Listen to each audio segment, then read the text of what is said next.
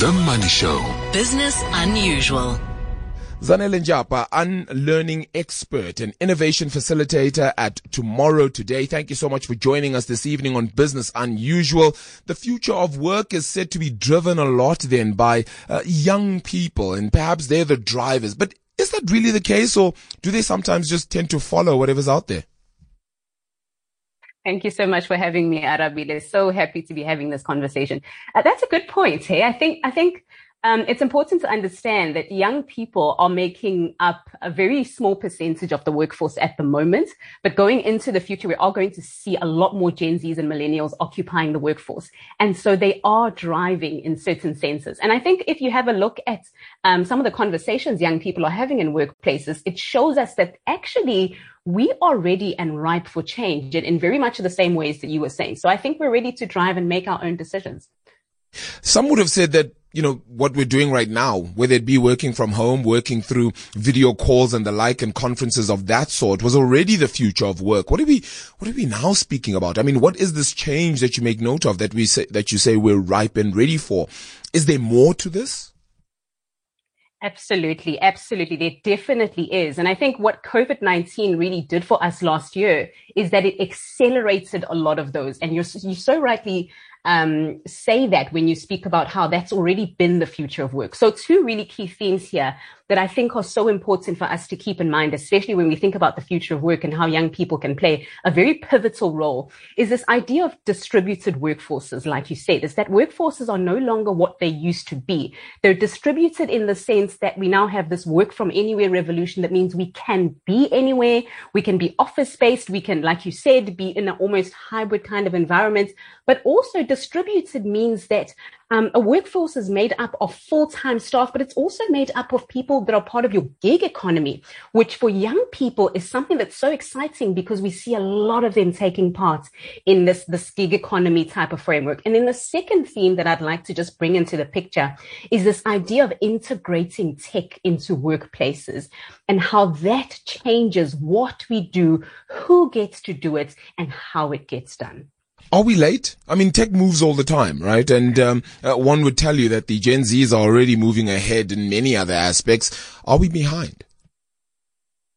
I wouldn't say so. So I think that this is a very good question because a lot of the time, and especially if we're going to zoom into the South African context, we do like to use those words. We're so behind. Our education systems are not catching up. But I think the very important thing for us to do is understand that our context as Africans, as South Africans, and even in our own education systems with regards to preparing our youth for the future of work is very context specific. So we are not behind um, in the sense that we have access, but we're behind in, in terms of regulation and some of our systems not catching up.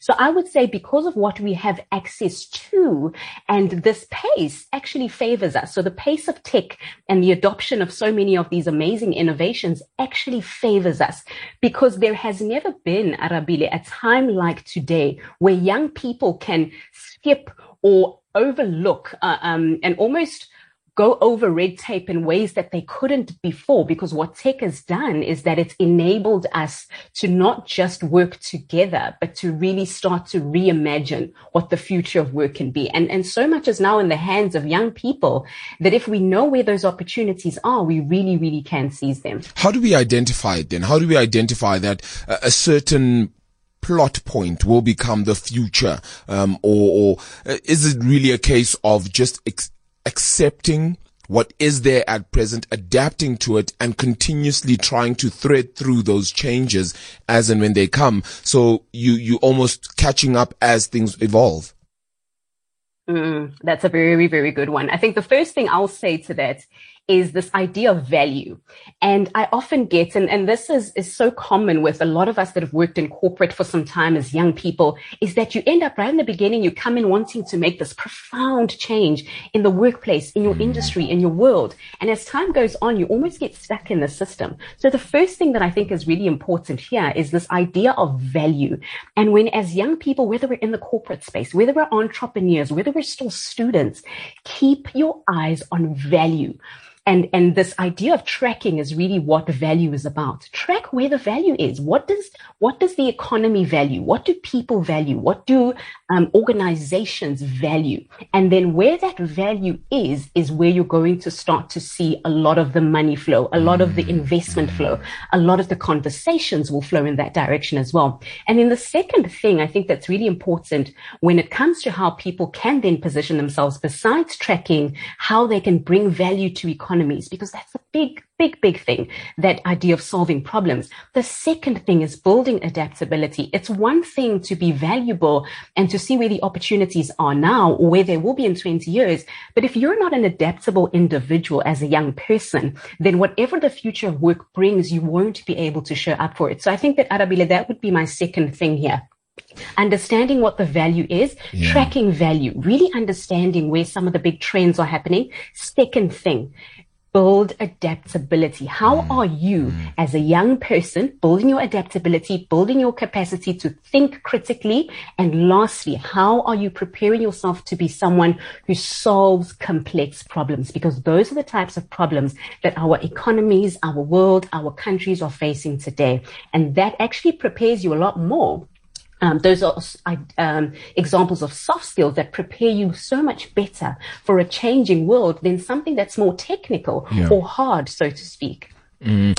So, I- effectively, it is it is ensuring that you search for where the value will be, ensure that you adapt so you, in the end, can then be mm. as valuable to that value change and that value add as it continues to progress. Uh, is is is it a sense of is there a sense then that people are understanding that gripping you know taking hold of that and realizing that they cannot be stuck in their old ways and nothing is certain nothing is is permanent anymore also no, I don't think so here. I think it's a work in progress. I had a conversation with a, a, young person who works for a large multinational the other day, and she was having a very hard time um, gripping, grasping this concept because what she had done, so similar to um, where I once was, where so many of us young people are, is that we are very role focused. And when we leave a particular role in an organization, we look over at the other organization at what role. So let's say, for example, I was an HR professional in one space and I go, Oh my goodness, I'm looking for a job as an HR professional.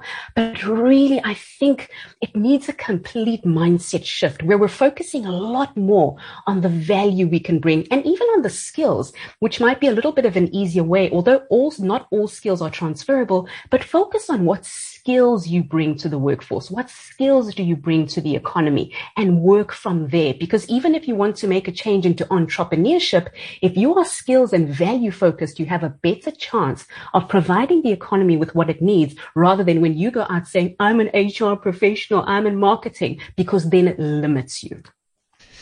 Sure. Yeah, it certainly can. So we're doing all this learning. What about the unlearning? What are the things that we need to stop doing then if we're going to actually adapt to this uh, future of work, to this, uh, this, this time ahead where we're going to have to be different and adapt? Cool. I think the one thing I would say we need to unlearn is waiting. Nobody's coming. Um, nobody's coming. This idea of waiting for oh goodness, um, whether you're talking government, whether you're talking um, opportunity, whether you're talking financing, uh, funding, whatever it is. And when I say waiting, I don't necessarily mean um, being in the process of having applied for something, but I'm talking about sitting back and expecting handouts. I think that, I mean, we've we've worked so hard as an economy and as a country, and I think we're making really great strides. But I do find that as young people, the more we can take um, initiative, the better we can be. And so unlearning that waiting for someone to and give, give, give mentality really needs to be something that we should relook because it's holding us back. And that's why the big answer to that is not necessarily entrepreneurship, but an entrepreneurial mindset. So that even if you are in a corporate job and you work for someone or with someone, you have a mindset of an entrepreneur around adding value, building something, um, solving problems so that whatever happens, your job is not guaranteed. If you need to jump tomorrow, you need to have that mindset of what can I do? What's the value I add to the economy? What skills do I have? How can I always be on the move and not waiting for someone to come? Yep, finding your way in all of this is going to be the tough one. Zanele, appreciate the time though, and I really hope that the words are taken in and actually soaked up and, and understood for the most part because it can get difficult. It can get uh, wearisome even for some as we continue to have to change and you get exhausted and maybe even overwhelmed. But those changes are there for you to be able to adapt to. Your take up is quite critical and important. Zanele Njapa is the unlearning expert and innovation facilitator at Tomorrow Today.